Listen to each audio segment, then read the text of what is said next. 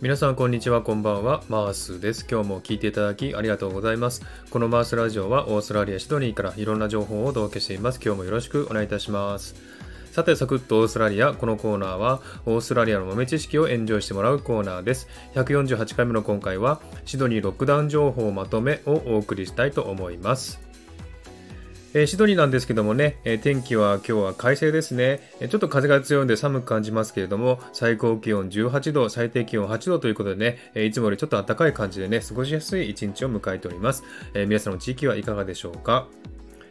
えさて、シドニーのコロナ情報ですけれども、まずシドニーのシティを中心とする一部地域に、え本日午前0時からステイアートホームオーダーというですね、事実上のロックダウンが始まったんですね。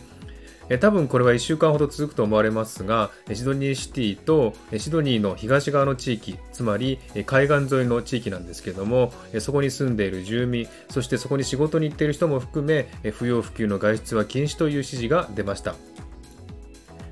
このロックダウンに至った経緯をご説明します。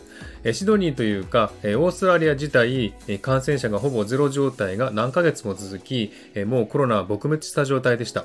ビクトリア州のメルボルンで時々感染者が見つかり、一部地域に数週間のロックダウンがありましたが、シドニーではほとんど感染者が出ていませんでした。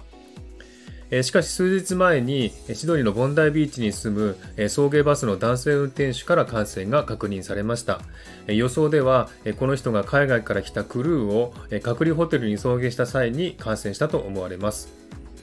そしてその男性がですね、友人の誕生パーティーに参加し、そこで感染を広めてしまい、子供を含む11人の参加者に感染してしまいました。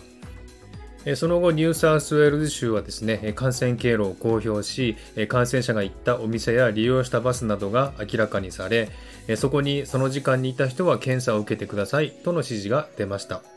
そして大規模な PCR 検査が行われ、検査数は1日約5万5千件、そして昨日は29件の感染者が見つかっております。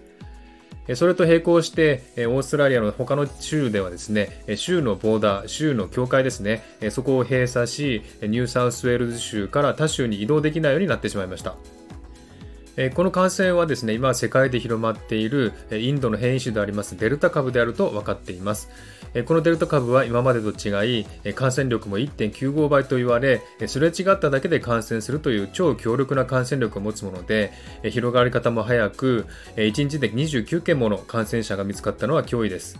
ニューサウスウェル州政府はですね、今までロックダウンをせずになんとか感染を抑えていましたが、今回は非常事態ということで、一部地域のロックダウンに踏み切ったようです。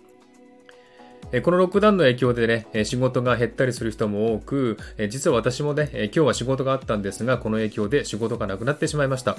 そして来週もね、少し仕事が減ってしまいましたけれども、まあ私も体を休めるいい機会として、ゆっくりしたいなと思っております。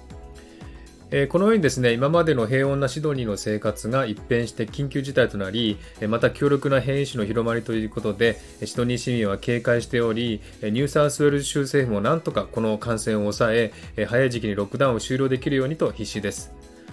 でもオーストラリアはですね、世界で最も厳しい隔離政策を実施している国の一つなので、シドニー市民は政府を信用しているし、この広がりも長くは続かないと信じています。今後のニューサウスウェールズ州政府の指示を期待するとともに、早くまた平穏なマスクなしで生活できる日が訪れることを願っています。